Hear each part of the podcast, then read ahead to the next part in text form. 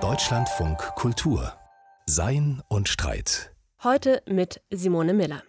Der Corona-Shutdown hat uns weiter fest im Griff und nicht nur uns, auch viele andere Länder rund um den Globus. Für die Wirtschaft ist das ein Desaster. Der Internationale Währungsfonds rechnet mit der schwersten globalen Rezession seit fast 100 Jahren. Dem wirtschaftlichen Desaster könnte auch ein ökologisches folgen, dann, wenn die ökonomische Nachholjagd nach dem Shutdown verabredete Umwelt- und Klimaziele übertrumpft. Was muss passieren, damit die Natur nicht den kürzeren zieht? Passt Wirtschaftswachstum überhaupt zur Nachhaltigkeit? Und wie dann also eine nachhaltige Welt herbeiführen? Im Deutschlandfunk Kultur freue ich mich jetzt sehr, meine beiden Gäste begrüßen zu dürfen. In Berlin erreichen wir Ottmar Edenhofer, Klimaökonom und Leiter des Potsdamer Instituts für Klimafolgenforschung. Herzlich willkommen. Guten Tag. Und aus Hamburg hören wir Sieghard Neckel, Professor für Soziologie mit Schwerpunkt auf Nachhaltigkeits- und Wirtschaftsforschung. Herzlich willkommen. Guten Tag. Herr Edenhofer, das Corona-Management ist ja schon einigermaßen verblüffend. Innerhalb kürzester Zeit wurde die gesamte Gesellschaftsordnung massiv umstrukturiert, wurden Kernbereiche unserer Gesellschaften, also Politik, Wirtschaft, Bildung, vorübergehend umgekrempelt. Das steht im scharfen Kontrast zur Klimakrise. Da reden sich Tausende von Wissenschaftler und Wissenschaftlerinnen seit Jahrzehnten den Mund fusselig um auf Klimaschutzabkommen hinzuwirken, die unterm Strich noch weit hinter dem Nötigen zurückbleiben.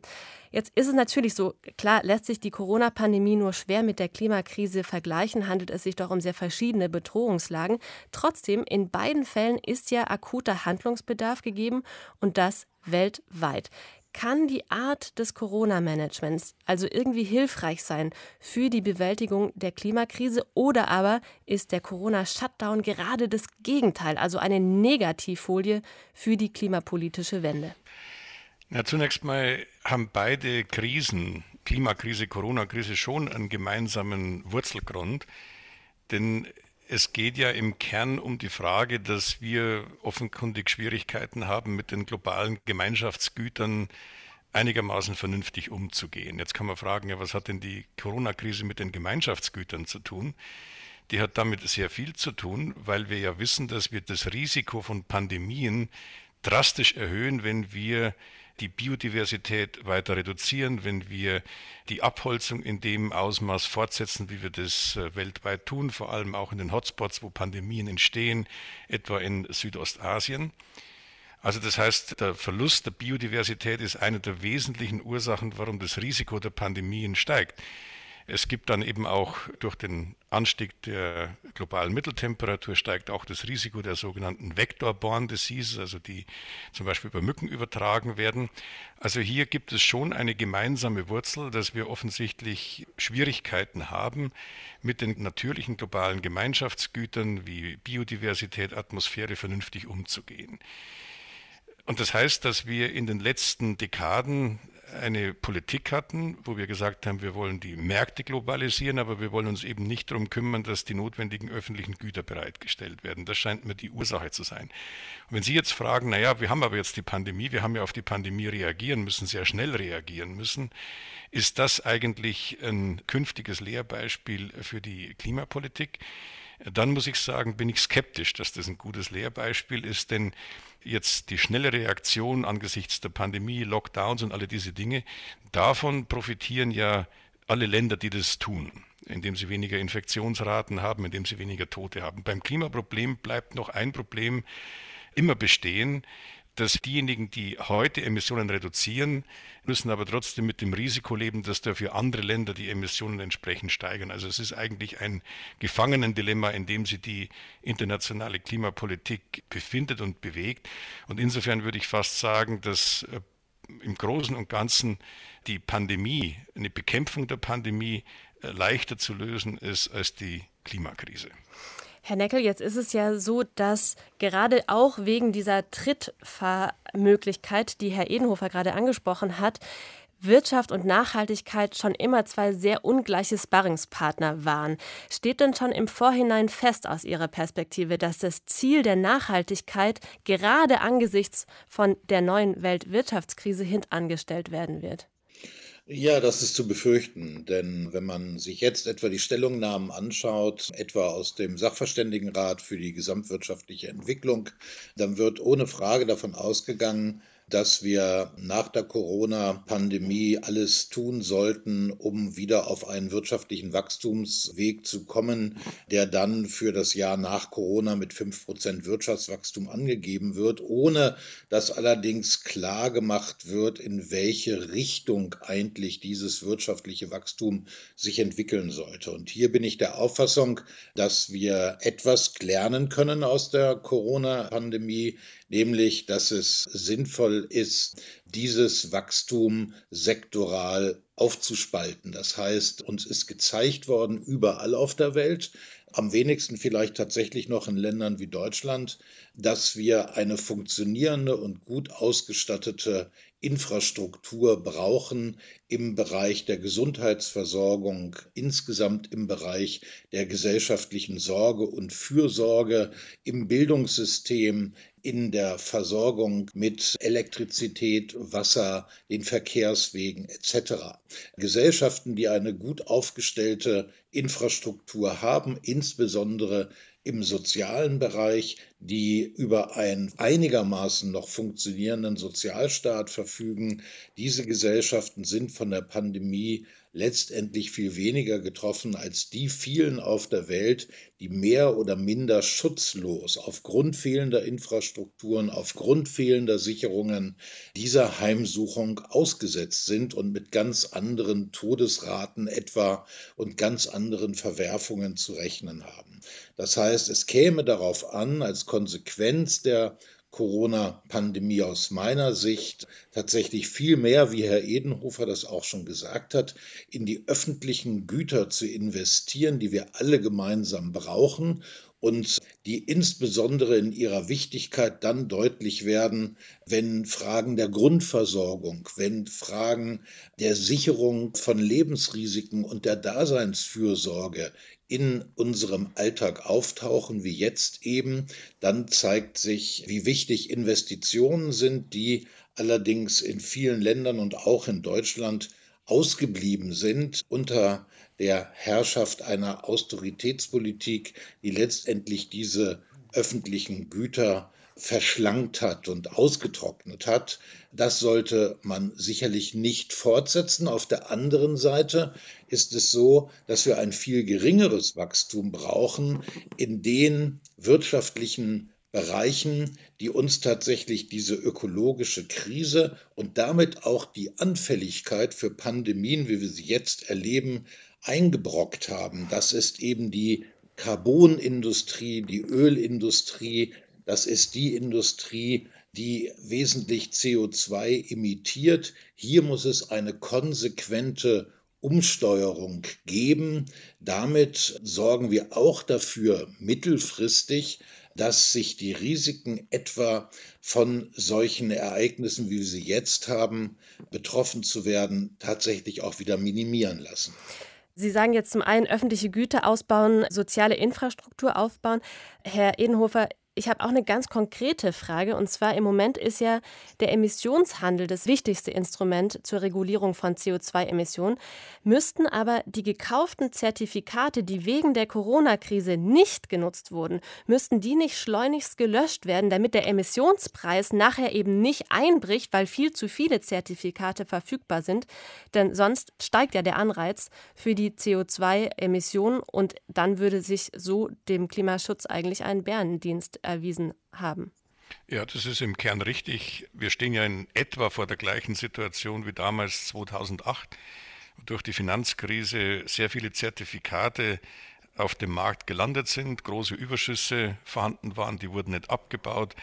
Der Emissionspreis hat lange vor sich hingedümpelt, war also im Kern kein Signal für äh, neue Investitionen und auch kein Anreiz für neue Investitionen. Das müssen wir jetzt tun.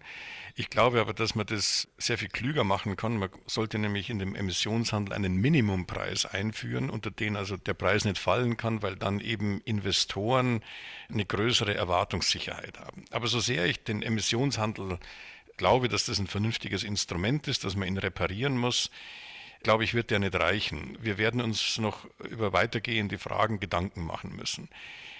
Ich stimme völlig zu, dass wir sehr viel stärker investieren müssen. Private Investitionen müssen steigen, auch die Investitionen in die Daseinsvorsorge, in die Risikovorsorge, die müssen steigen. Aber die Frage ist, wie schaffen wir das, die Investitionen zu mobilisieren? Und da glaube ich, muss man jetzt in Europa darüber nachdenken, dass wir einen Investmentfonds auflegen, einen langfristigen Investmentfonds, der sie zum Beispiel finanziert durch Staatsanleihen, die eine Laufzeit von 50 Jahren haben könnten, niedrige Verzinsung. Und mit diesen Mitteln sollten dann eben in Europa große Investitionen getätigt werden in die Bereiche, die bislang eben unterversorgt und in die unterinvestiert worden ist. Das scheint mir eine ganz wichtige Geschichte und in den Bereichen, die besonders wichtig sind für Nachhaltigkeit, auch für Klimaschutz, sollte dieser Fonds dann auch Kreditzinsen anbieten unterhalb des Marktzinssatzes oder vielleicht eben auch in Beteiligungen. Das ist für Europa wichtig, aber ich glaube, wir haben ein großes Gefährdungspotenzial, das man gar nicht hoch genug einschätzen kann. Wir werden vielleicht in wenigen Monaten eine große Diskussion haben in der G20 und darüber hinaus, wie sogenannte fiskalische Stimuluspakete formuliert werden sollen. Und wir sehen jetzt schon, dass vor allem in Ländern Südostasiens, auch in kleineren Ländern wie zum Beispiel Bangladesch, in großem Maßstab Fiskalpolitik betrieben werden soll, indem man in Kohlekraftwerke investiert. Also Kohlekraftwerke, die bislang schon aus der Pipeline rausgezogen worden sind, kommen jetzt wieder zurück. Und das wäre natürlich ein verheerendes Signal, wenn also jetzt weltweit die Investitionsdynamik in die Kohlekraftwerke sich fortsetzen würde, da würden wir Pfadabhängigkeiten schaffen. Und das würde in der Tat das Klimaschutzabkommen von Paris und auch die Klimapolitik existenziell bedrohen. Das ist ja ein ganz wichtiger Punkt. Und in der EU wird ja jetzt gerade schon um Rettungsschirme gerungen, mit dem Ziel, die dramatischsten Effekte der Wirtschaftskrise einigermaßen solidarisch abzufedern. Mit Blick auf den globalen Süden sprechen sich einzelne Stimmen für einen Schuldenschnitt für arme Länder aus. Das heißt, mit Blick auf die Wirtschaftskrise gibt es zumindest schon erste Versuche für internationale Lösungsansätze. Wir sehen aber im Moment gar nicht, dass diese diskutierten Wirtschaftshilfen explizit verbunden würden mit dem Anliegen, auch die verabredeten Nachhaltigkeitsziele einzuhalten. Wie das erklären, Herr Neckel, ist die Klimakrise noch immer nicht so richtig im Bewusstsein der Führungsriegen, der internationalen Führungsriegen in Politik und Wirtschaft angekommen? Das ist sie auch vorher nicht gewesen. Also wenn man sich etwa anguckt, was die Europäische Union unter einem Green Deal verstanden hat oder wenn man sich anschaut, wie die Bundesregierung ihr Klimapaket zuletzt aufgelegt hatte, dann kann man nicht davon ausgehen, dass es sich hier tatsächlich um eine entschlossene Klimaschutzpolitik handeln würde mit den ausreichenden Instrumenten. Es ist weiterhin so, dass Deutschland ein großer Emittent äh, von CO2 aufgrund äh, der Steinkohle- und Braunkohlewerke sind. Es ist weiterhin so, dass, auch das muss man berücksichtigen, dass deutsche Finanzunternehmen wie etwa die Deutsche Bank in die Finanzierung von Kohleabbau weltweit maßgeblich mit involviert ist.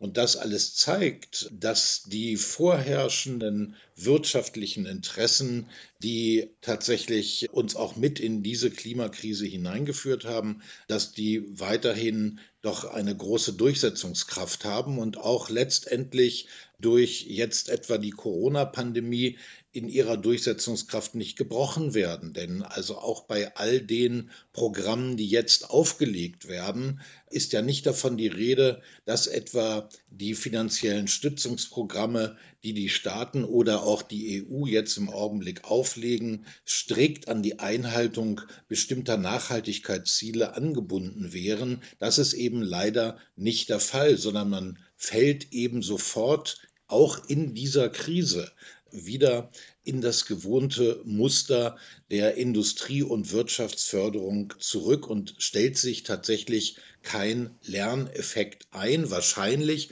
weil immer wieder erneut zu kurzfristig die Orientierung ausfällt, eine zu kurzfristige Orientierung vorhanden ist, sei es auf kurzfristige Rentabilitätsziele in der Ökonomie oder sei es auf zu kurzfristige politische Interessen hinsichtlich der nächsten Wahlen. Und das sind keine guten Bedingungen dafür, dass man zu einer längerfristigen Umorientierung unserer Wirtschaftspolitik kommt. Wir haben gerade schon ein wenig darüber gesprochen, dass Wirtschaftskrise und Klimakrise in einem Spannungsverhältnis stehen, was ihre Bewältigungsstrategien angeht. Das sollten wir uns jetzt ein bisschen grundsätzlicher anschauen. Als die große Zauberformel für eine klimapolitische Wende wird seit einiger Zeit die Green Economy, also die grüne Ökonomie gehandelt. Und die suggeriert eben, dass Wirtschaftswachstum und Nachhaltigkeit Hand in Hand miteinander gehen können. Ist das so, Herr Edenhofer? Also das ist eine interessante Frage, die so in der Allgemeinheit aus meiner Sicht nicht ganz richtig gestellt ist. Denn was ist ein Wirtschaftswachstum? Bei Wirtschaftswachstum, da geht es um das Wachstum einer Geldgröße, das Bruttosozialprodukt, also die mit Marktpreisen bewerteten Güter einer Volkswirtschaft. Und kann diese Geldgröße wachsen, wenn etwa Energieverbrauch und Emissionen sinken? Da ist die Antwort grundsätzlich ja. Es gibt weder einen ökonomischen noch einen physikalischen Grund, warum diese beiden Größen nicht entkoppelt werden können. Die Frage ist, was muss denn eigentlich geschehen, damit die entkoppelt werden? Und da beginnt der Streit. Was passieren muss, ist, dass die schädlichen Investitionen, der schädliche Konsum, dass der teurer werden muss und eben die CO2-freien Technologien billiger werden müssen. Und das kann man natürlich tun, indem man zum Beispiel eben mit CO2-Preisen oder mit Steuern und Abgaben oder Emissionshandel diejenigen Aktivitäten verteuert, die eben dem Klimaschaden und der Nachhaltigkeit schaden.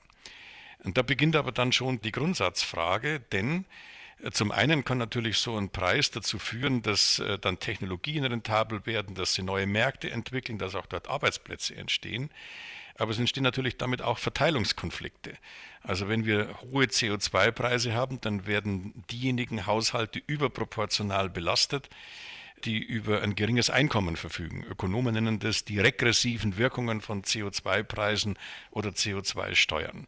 Und diese regressiven Wirkungen, die sind real, das sind nicht erdacht und die sind auch nicht von äh, Interessensgruppen vorgeschoben, sondern das ist ein ernsthaftes Problem. Das heißt also, man muss, wenn man hohe CO2-Preise, steigende CO2-Preise durchsetzen will, dann muss man sich um einen Ausgleich kümmern. Man kann zum Beispiel dann die Einnahmen pro Kopf rückerstatten. Man könnte das verbinden mit einer Einkommensteuerreform. Aber man wird eben nur erfolgreich sein, wenn man das sozialpolitisch, verteilungspolitisch absichert. Und das ist die große politische Herausforderung, wenn man Wirtschaftswachstum und Emissionsverbrauch, wenn man den entkoppeln will, dann ist es aus meiner Sicht technisch möglich, es ist auch ökonomisch möglich. Wir wissen, wie die Instrumente in etwa funktionieren. Aber man muss dann eben auch die Rechnung offenlegen und die heißt natürlich dann auch, dass man die Haushalte mit geringem Einkommen entlasten muss. Und je weitreichender unsere Klimapolitik ist, je weitreichender die Nachhaltigkeitspolitik ist, umso wichtiger wird auch dann die Verteilungs- und die Sozialpolitik. Und man kann nicht von Klimapolitik reden, ohne äh, von Verteilung und Sozialpolitik nicht auch zu sprechen. Also davon darf man auf keinen Fall schweigen. Auf diese Verteilungs- und Umverteilungsfrage wollen wir nachher unbedingt nochmal zurückkommen. Aber nochmal zurück zum Ur zur ursprünglichen Ausgangsfrage, Herr Neckel.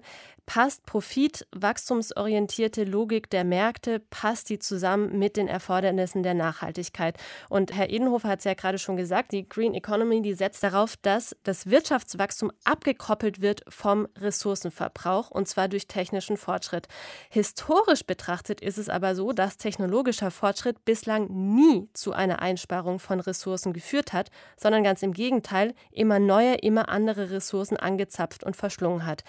Ist es also realistisch, dass es diesmal anders kommt, dass sich die Expansion der Wirtschaft tatsächlich ohne weitere Klimaschäden vorantreiben lässt? Na, ich würde gerne noch etwas zu dem Ziel des Wirtschaftswachstums an sich sagen, weil ich denke, dass wir uns davon verabschieden hm. sollten, dass ein Indikator wie das Wirtschaftswachstum und das Bruttoinlandsprodukt tatsächlich sinnvolle Kriterien für die wirtschaftliche Entwicklung sind. Hier wird vieles mitgezählt als eine wirtschaftliche Leistung, was gesellschaftlich tatsächlich gar nicht wünschenswert ist. Wir sollten uns vielmehr tatsächlich orientieren an klaren und sachlich begründeten Zielen unseres gesellschaftlichen Zusammenlebens und unserer gemeinschaftlichen Wirtschaft. Und das könnte zum Beispiel sein, die Klimabelastung und die Erderwärmung in der Tat dann auf einen Wert unterhalb von zwei Grad zu begrenzen. Das heißt, ich möchte in Frage stellen, inwiefern tatsächlich die Orientierung an Wachstumszahlen überhaupt generell eine sinnvolle Orientierung ist für unsere wirtschaftliche Entwicklung. Was jetzt Ihre konkrete Frage betrifft, so ist das in der Tat so, dass die bisherigen Versuche, das wirtschaftliche Wachstum etwa durch einen erhöhten Konsum vom Ressourcenverbrauch und vermehrten Emissionen zu trennen, letztendlich nicht dazu geführt haben, dass tatsächlich weniger emittiert wurde oder weniger Ressourcen verbraucht worden sind. Da kommen diese sogenannten Rebound-Effekte zum Tragen. Das heißt, wenn ich auf der einen Seite etwa Effektivität gewinne, Energieeffizienz etwa gewinne, indem ich Geräte weniger stromfressend konzipiere, dann führt das auf der anderen Seite dazu, dass diese geringere Stromlast, die von einzelnen Geräten ausgeht, dazu einlädt, sich mehr von diesen Geräten anzuschaffen, sodass im Endeffekt der Energieverbrauch dann wiederum steigt. Das heißt, hier ist es eigentlich dazu gekommen, dass diese allein technologische Strategie, den Ressourcenverbrauch zu senken und die Emissionen zu senken, tatsächlich bei weitem nicht hinreichend ist. Herr Inhofer, was sagen Sie dazu? Ja, da würde ich gerne einhaken. Mhm. Also zunächst mal ist es ja richtig. Äh, es hat diese Effekte gegeben, dass also alle unsere Effizienzsteigerungen durch Wirtschaftswachstum, im Übrigen auch teilweise durchs Bevölkerungswachstum überkompensiert wurden. Und bei den Emissionen sieht man das ja schön, die Emissionen immer noch zwischen zwei und drei Prozent pro Jahr steigen. Also über diesen Befund, da kann es keinen Streit geben. Interessant ist die Frage, dass diejenigen, die die Rebound-Effekte besonders betonen, immer sehr skeptisch sind, dass man den Energieverbrauch oder das Emissionswachstum mit den wirtschaftlichen Größen entkoppeln kann, und zwar durch Preise. Und ich glaube, der Grund, warum es diesen Rebound-Effekt gegeben hat in der Vergangenheit, ist, weil wir schlicht und einfach die schädlichen Aktivitäten nicht bepreist haben. Und der Effekt kommt ja bei dem Rebound-Effekt dadurch zustande, dass, wenn man die Effizienz steigert, dann werden eben Geräte billiger, der Stromverbrauch sinkt, der Preis für den Stromverbrauch sinkt, es gibt einen Anreiz für Leute, an anderer Stelle mehr Strom zu verbrauchen. Das heißt, offenkundig reflektiert dieser Rebound-Effekt, dass die Leute sehr sensitiv im Großen und Ganzen auf Preise reagieren. Daraus lässt sich äh, eine gute Lehre ziehen, nämlich wenn man die Preise verändert, dann kann es auch zu dieser Entkopplung kommen. Der Grund, warum das wirtschaftshistorisch nie gelungen ist, ist, dass wir im Grunde genommen zwar seit etwa 100 Jahren über solche CO2-Steuern reden oder über Ökosteuern oder über die Internalisierung von externen Effekten, aber dass wir das äh, im Großen und Ganzen fast nie richtig äh, durchgeführt haben. Äh, wenn Sie sich etwa anschauen, die Energiepreise, die sind in der gesamten historischen Entwicklung auf historische Niedrigstände verblieben die sind mit wenigen Ausschlägen nie stark gestiegen. Dort, wo sie gestiegen sind, zum Beispiel bei den beiden Ölpreiskrisen in den 70er Jahren, hat man den Effekt gemerkt bei den Emissionen und beim Energieverbrauch. Äh, kaum sind die Preise wieder auf dem ursprünglichen Niveau verharrt oder auf dem ursprünglichen Trend, haben sie die Energieverbräuche dann wieder in die gegenteilige Richtung entwickelt. Also der Rebound-Effekt ist aus meiner Sicht wichtig und richtig, aber er beinhaltet eine wichtige Lehre. Man kann die wirtschaftliche Aktivität vom ökologischen Fußabdruck äh, durch gute Preisinstrumente tatsächlich entkoppeln. Man muss es aber nur tun. Herr Neckel, heißt es dann aber dann, dass wenn wir über Preissteigerungen die Emissionen reduzieren, dann geht das sozusagen nur dadurch, dass eben bestimmte Bevölkerungsschichten ihren Konsum drastisch nach unten fahren? Ja, also es gibt Grenzen dieser Strategie. Es ist zwar richtig, was Herr Edenhofer gesagt hat, dass man durch den Preismechanismus dort einiges machen kann, aber das hat natürlich viele gesellschaftliche Folgen.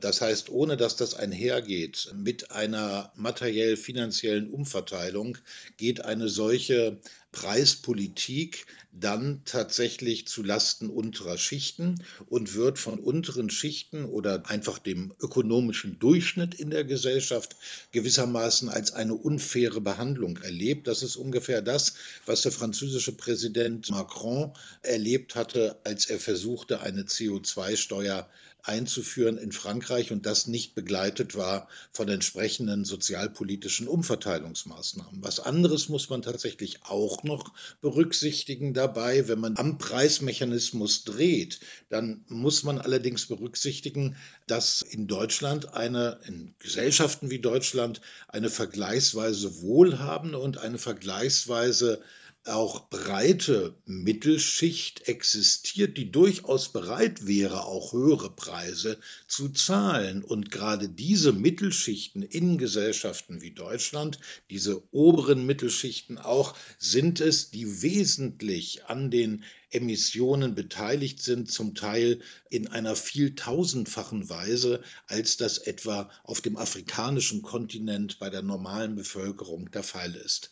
Eine Konsequenz könnte sein, wenn man allein über die Preispolitik gilt, dass ein umweltschädigendes und äh, energieintensives Verhalten zu einem Privileg derjenigen wird, die es sich finanziell leisten können. Und das bringt dann tatsächlich breite Bevölkerungsgruppen gegen eine ökologische Politik auf und führt zu einer neuen Gerechtigkeitslücke, wenn man so will, hinsichtlich der Nachhaltigkeit. Und in diesem Zusammenhang bin ich tatsächlich auch aus einer soziologischen Gesellschaftsbetrachtung eher dafür, dass man in der Tat auch über allgemeine Regeln nachdenkt, auch über allgemeine Verbote. Es wird ja immer so getan, als ob sozusagen Verbote also das schrecklichste Instrument auf der Welt wären. Dabei sind Verbote, wenn man so will, ja nichts anderes als die Konsequenz einer allgemein gültigen Regel. Gäbe es Verbote nicht, die aus einer Regel folgen, dann wären Regeln eben auch sinnlos. Und Verbote haben etwa was den Konsum bestimmter Güter betrifft, was die Möglichkeit betrifft, bestimmte energiefressende Konsumgüter sich zu leisten, was die Möglichkeit betrifft, mit SUVs in überlasteten Innenstädten herumzufahren und so weiter und so fort. Solche Verbote können sinnvoll sein und haben den großen Vorteil, dass sie allgemein gültig sind und über eine demokratische Legitimität verfügen können.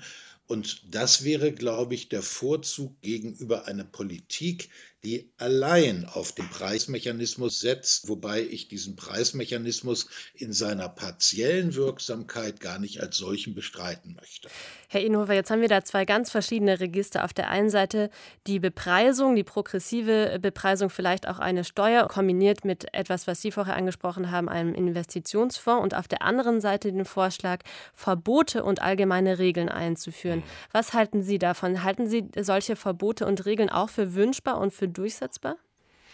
Ja, da muss man mal drüber reden, was man mit Verboten meint. Auch Verbote kosten und auch Verbote haben Verteilungswirkungen. Denken Sie zum Beispiel an das Fahrverbot. Wen trifft eigentlich das Fahrverbot? Auch Verbote haben ganz bestimmte Wirkungen auf bestimmte Haushalte und Personengruppen, die nicht gleich sind.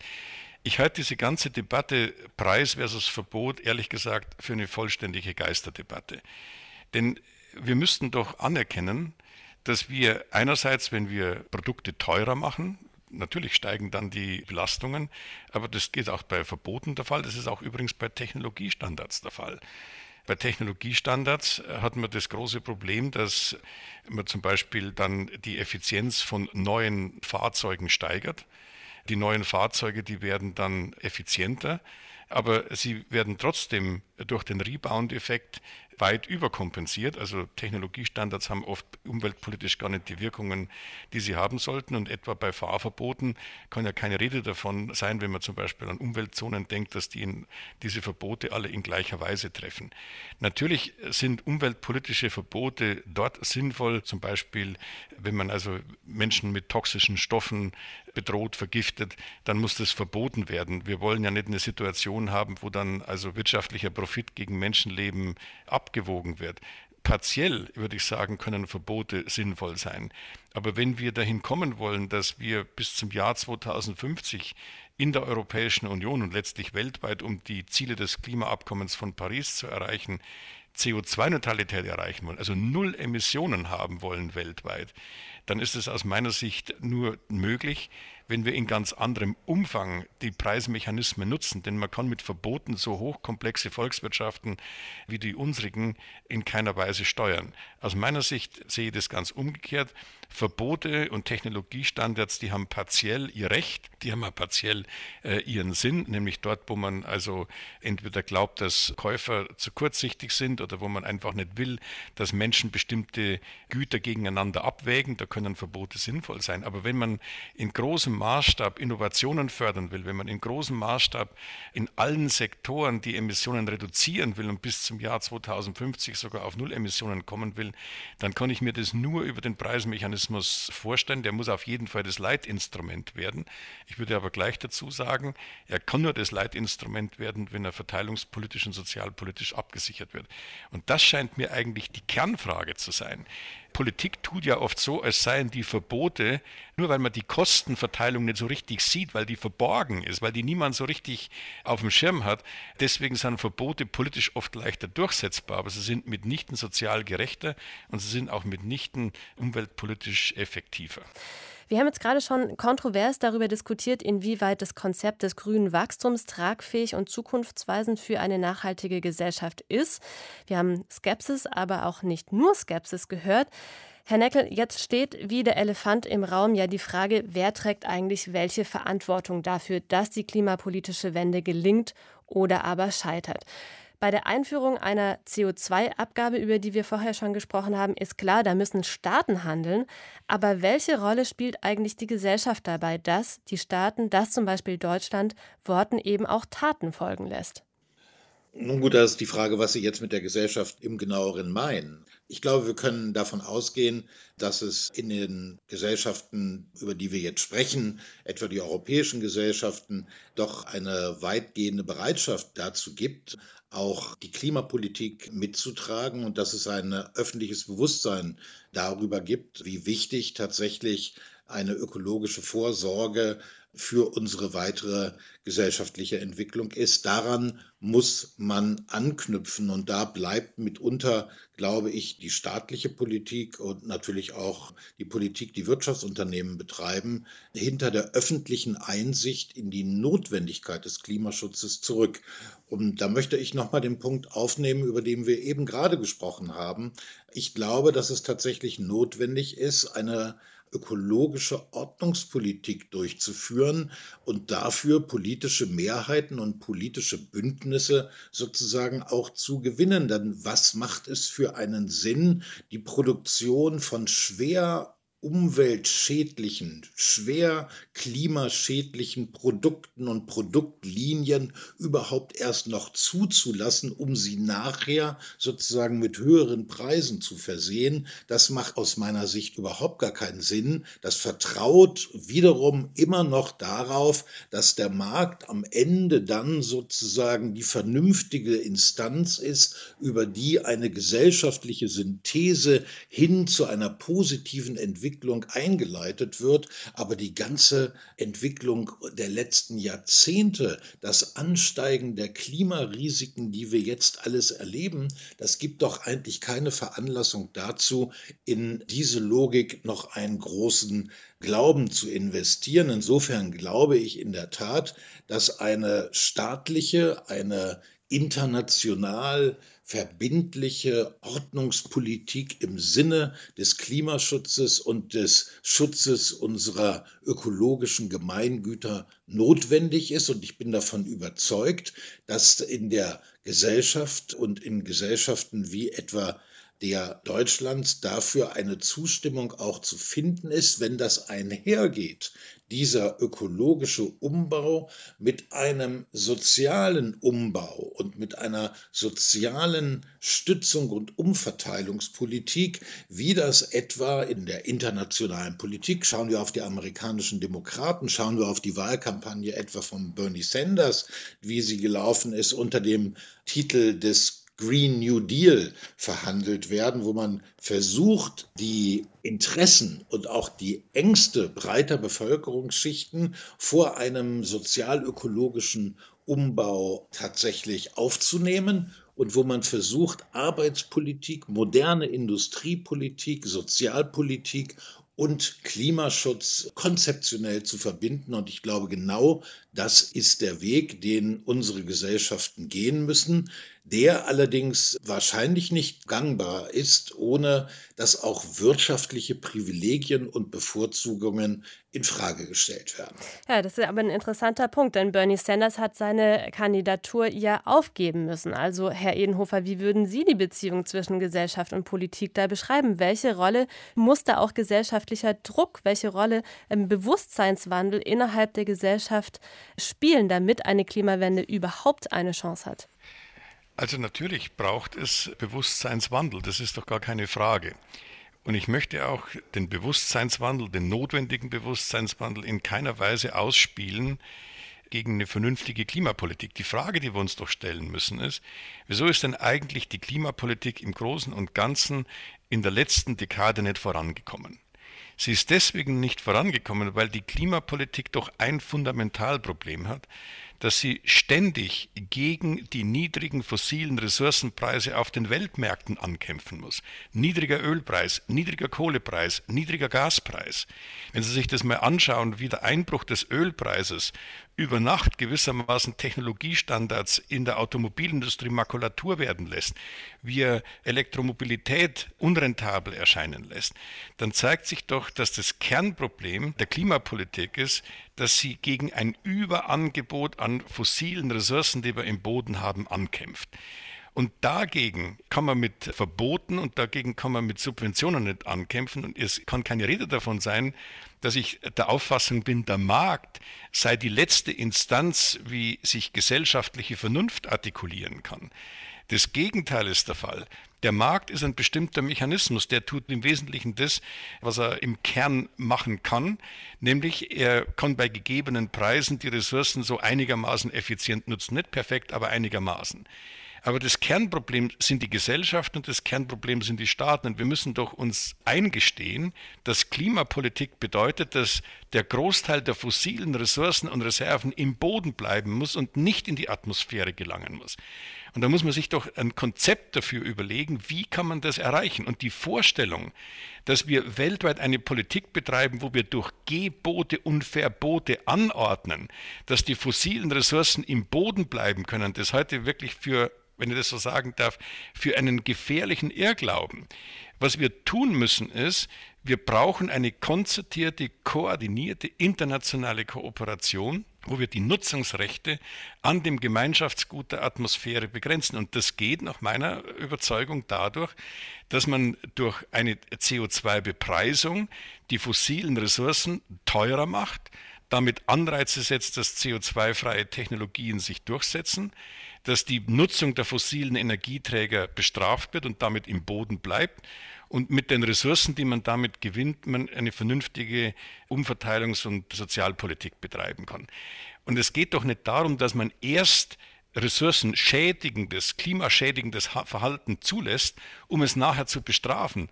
Es geht doch darum, dass diejenigen, die heute auf den Märkten agieren, die Investoren und die Konsumenten wissen müssen, dass diese Preise in der Zukunft steigen und damit das umweltschädliche Verhalten vom Markt gedrängt wird. Und ich glaube ehrlich gesagt, wir sollten uns nicht den Luxus leisten, eine solche Debatte weiterzuführen. Sind Gebote besser und sind Preise besser?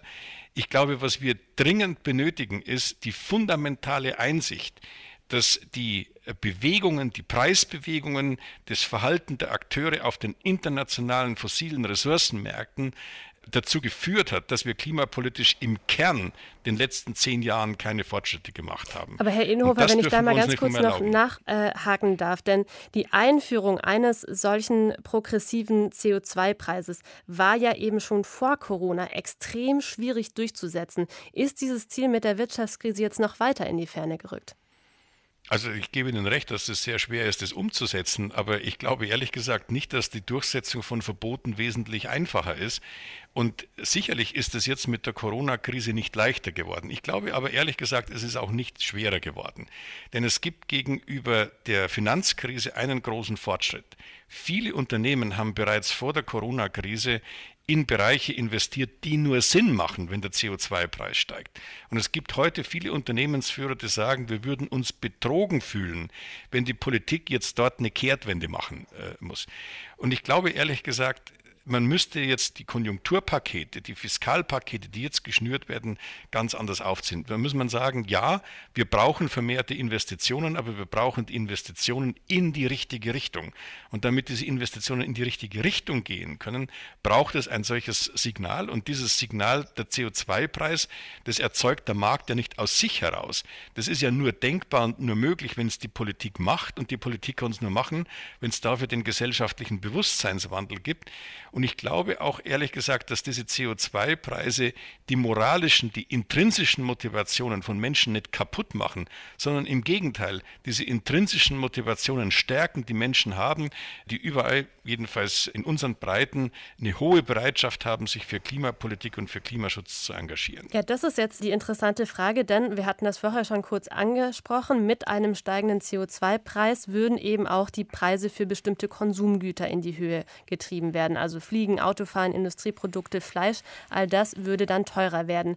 Das heißt, die nachhaltige Gesellschaft würde eben drohen, eine Zweiklassengesellschaft zu werden. Warum sollten dann die einkommensschwachen Schichten der Gesellschaft für die Klimawende stimmen, Herr Neckel? Ja, eben. Diese Frage stellt sich in der Tat, wenn man allein sozusagen auf den Preismechanismus und auf die Marktkräfte setzt. Und ich glaube, hier bauen wir auch gerade einen Popanz auf, denn die Marktpreise etwa für die fossile Energie, die kommen ja sozusagen nicht nur durch Angebot und Nachfrage zustande, sondern die kommen ja auch dadurch zustande, und hier erreichen wir wieder den Punkt der Ordnungspolitik, dass viele Regierungen seit vielen Jahrzehnten mit großen Subventionen diese fossile Energiegewinnung gefördert haben, also gefördert haben, dass die Kohle aus dem Boden herausgehoben wird und nicht dort unten verbleibt.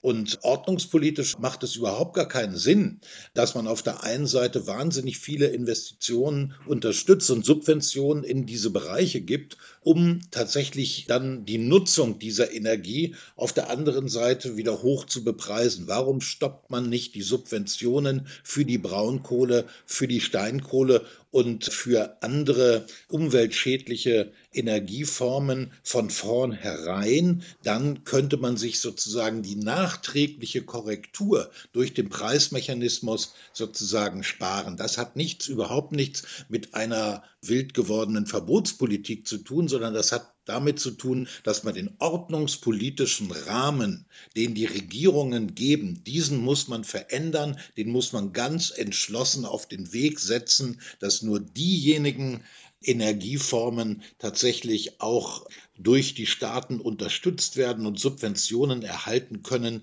die nachweislich dem Umweltschutz und dem Klimaschutz sozusagen auch dienlich sind. Und das ist überhaupt nicht der Fall gewesen.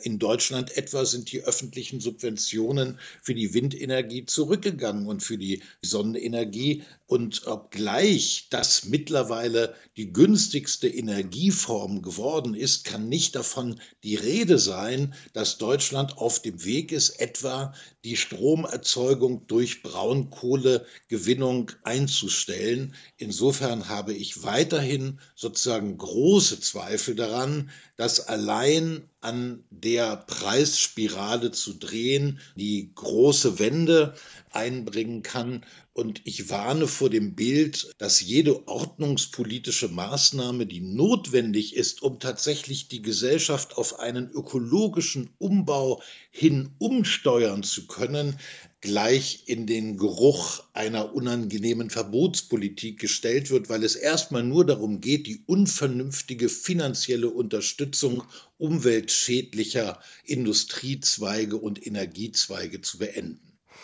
Kommen wir noch mal ganz kurz auf den Corona-Shutdown zu sprechen. Der Shutdown zeigt ja eines sehr eindrucksvoll, nämlich dass Gesellschaften tiefgreifende Einschnitte hinzunehmen bereit sind, wenn sie deren Notwendigkeit und wenn sie deren Sinnhaftigkeit erkennen. Können wir daraus etwas für die Klimawende lernen, Herr Edenhofer? Ja, da kann man schon was daraus lernen, nämlich dass Einsicht in die Notwendigkeit wichtig und richtig ist Und ich denke, was wir daraus lernen müssen, ist, dass wir sehr viel mehr investieren müssen in Daseinsvorsorge. Wir müssen lernen, sehr viel stärker mit den existenziellen Risiken umzugehen, auch mit den Ereignissen, die vielleicht mit geringer Wahrscheinlichkeit eintreten, aber die eine hohe Wirkung haben. Und wir müssen uns vor allem auch mit dem Zeithorizont beschäftigen, dass auch dann, wenn Investitionen sehr, sehr langfristig sich erst als ertragreich erweisen, die dann trotzdem zu unternehmen. Also wir brauchen einen längeren Zeithorizont, einen längeren Atem in unserem Wirtschaften, weil wir eben sonst die notwendigen Investitionen unterlassen würden. Also Daseinsvorsorge, Umgang mit existenziellen Risiken, längerer Zeithorizont, das ist notwendig. Und die Corona-Krise könnte dafür ein Einstieg sein. Trotzdem bin ich skeptisch, wenn wir zur alten Normalität zurückkehren, ob dann noch genug Bewusstsein dafür da ist, was eigentlich Nachhaltigkeitsrisiken für eine enorme Wirkung haben können. Letztlich ist die Pandemiekrise eben auch eine Nachhaltigkeitskrise. Das wäre zu hoffen, dass wir das lernen, dass wir nicht uns immer nur dann damit beschäftigen, wenn eine Krise da ist, versuchen uns an die Krise sinnvoll anzupassen, sondern dass wir sehr viel mehr in die Vermeidung investieren. Und das trifft auch für die Pandemien zu. Wir können durch eine vernünftige Nachhaltigkeitspolitik sehr viel dazu beitragen, Pandemien in der Zukunft weniger wahrscheinlich zu machen. Herr Neckel, Sie haben das Schlusswort. Was sind aus Ihrer Perspektive die wichtigsten Lehren aus der Corona-Krise für die Klimawende? Wichtige Lehren hat Herr Idenhofer eben schon gesagt, aber ich möchte das an einer Stelle mit einer skeptischen Bemerkung ergänzen. Ich glaube nämlich, dass die Corona-Krise jetzt gewissermaßen gerade kein Lehrstück für einen wünschenswerten ökologischen Wandel ist, weil wir sehen, dass eine Umsteuerung jetzt, die Politik, die jetzt gefahren wird, damit man dieser Pandemie gegenüber gewappnet ist, die geht einher mit individuellen Freiheitsverlusten und mit vielen, vielen materiellen, finanziellen, existenziellen Risiken.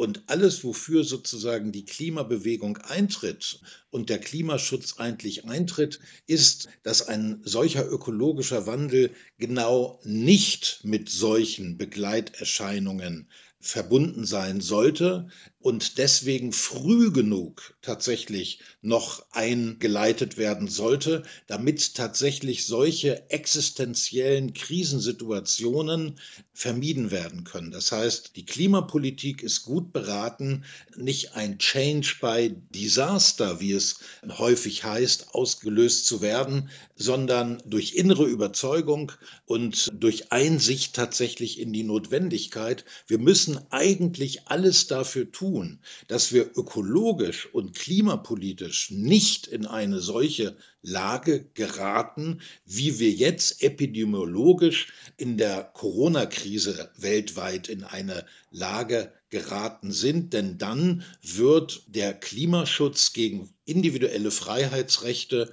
und die materielle Existenz von vielen Menschen ausgespielt, wenn man so will. Und das ist das sicherste Mittel, um tatsächlich die Zustimmung für eine entschlossene Klimapolitik in der allgemeinen Bevölkerung zu untergraben.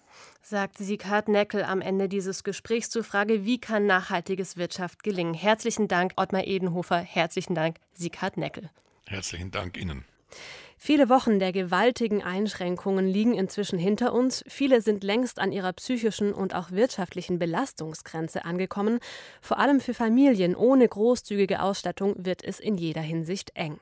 Kein Wunder also, dass je länger die Maßnahmen anhalten, desto lauter auch die Stimmen werden, die ihnen Unverhältnismäßigkeit attestieren. Stehen unsere individuellen Grundfreiheiten in der Verfassung nicht deshalb an erster Stelle, damit sie uns gerade in Krisenzeiten vor unrechtmäßiger Bevormundung schützen? Verletzen uns die Einschränkungen nicht sogar in unserer Würde? David Lauer sieht das anders. Er warnt davor, den Würdeschutz nicht vom Kopf auf die Füße zu stellen. Angela Merkels Wort von den Öffnungsdiskussionsorgien hat in der letzten Woche die Schlagzeilen bestimmt. Kaum Beachtung fand hingegen eine andere sprachliche Neuschöpfung Krankheitsvermeidungsabsolutismus. Der Rechtsphilosoph Uwe Volkmann führte sie ein, um seine These zu erläutern, man könne dauerhafte und massive Grundrechtseinschränkungen nicht mit dem Hinweis rechtfertigen, dass dadurch Leben erhalten werde. Nicht das Recht auf Leben sei das höchste Gut unserer Verfassung, sondern die Menschenwürde. Im Namen der Würde sei unter Umständen gegen das Leben zu entscheiden Ähnlich äußerte sich in den vergangenen Wochen auch der italienische Philosoph Giorgio Agamben. Die europäische Corona-Politik sei allein darin orientiert, den Tod zu vermeiden. Sie kenne kein Ziel, als das physische Überleben möglichst vieler zu sichern. Tatsächlich jedoch vernichteten die zu diesem Zweck ergriffenen Maßnahmen das menschliche Leben in einem höheren Sinne, nämlich im Sinne eines selbstbestimmten, lebenswerten Lebens, wie es freien Individuen einzig angemessen sei. Jenes nackte Leben, das unter den Bedingungen des Lockdowns einzig noch möglich sei, ein Leben ohne Freunde, Kultur und Gemeinschaft, das sei kein menschenwürdiges Leben mehr. Agambens Einlassungen wirkten selbst auf viele seiner Bewunderer schrill. Noch hat sich Europa nicht in einen epidemiologischen Gulag verwandelt. Das spricht jedoch zunächst nicht gegen das Prinzip, auf das Agambens Argument sich stützt. Wir kennen es aus der Diskussion um das Recht auf einen selbstbestimmten Tod. Dort wird gegen etwas argumentiert, das man Todesvermeidungsabsolutismus nennen könnte. Es kann der Medizin nicht pauschal darum gehen, das nackte menschliche Leben um jeden Preis zu erhalten. Das Ziel kann nur sein, das als lebenswert bejahte menschliche Leben zu erhalten. Und wurde nicht auch nach jedem Terroranschlag argumentiert, wir dürften unsere freiheitliche Lebensweise nicht für einen Terrorvermeidungsabsolutismus aufgeben, selbst wenn das bedeute, dass es weitere Opfer geben werde? Warum also nicht auch argumentieren, dass es besser sei, ein paar an Covid-19 Erstickte in Kauf zu nehmen, als im Namen des nackten Lebens, das lebenswerte Leben selbst, im Lockdown zu ersticken? Weil, um es kurz zu sagen, die Logik der Epidemie einen Unterschied ums Ganze macht.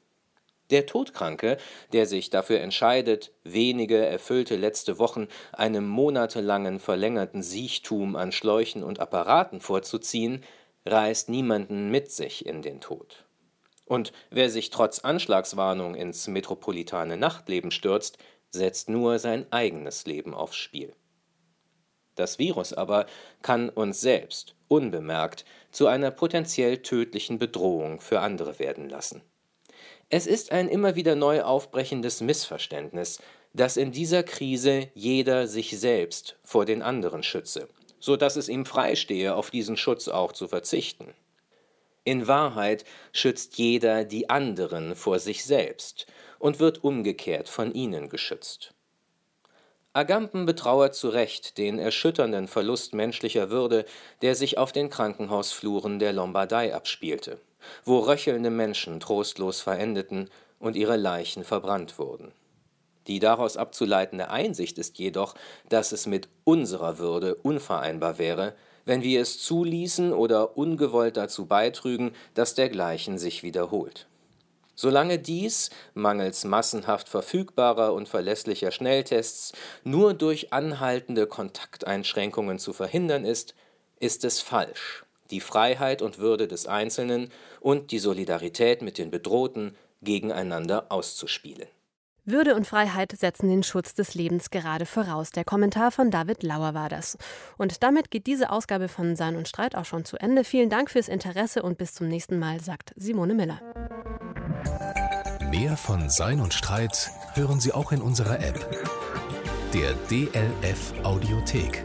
Jetzt kostenfrei herunterladen für Android und iOS.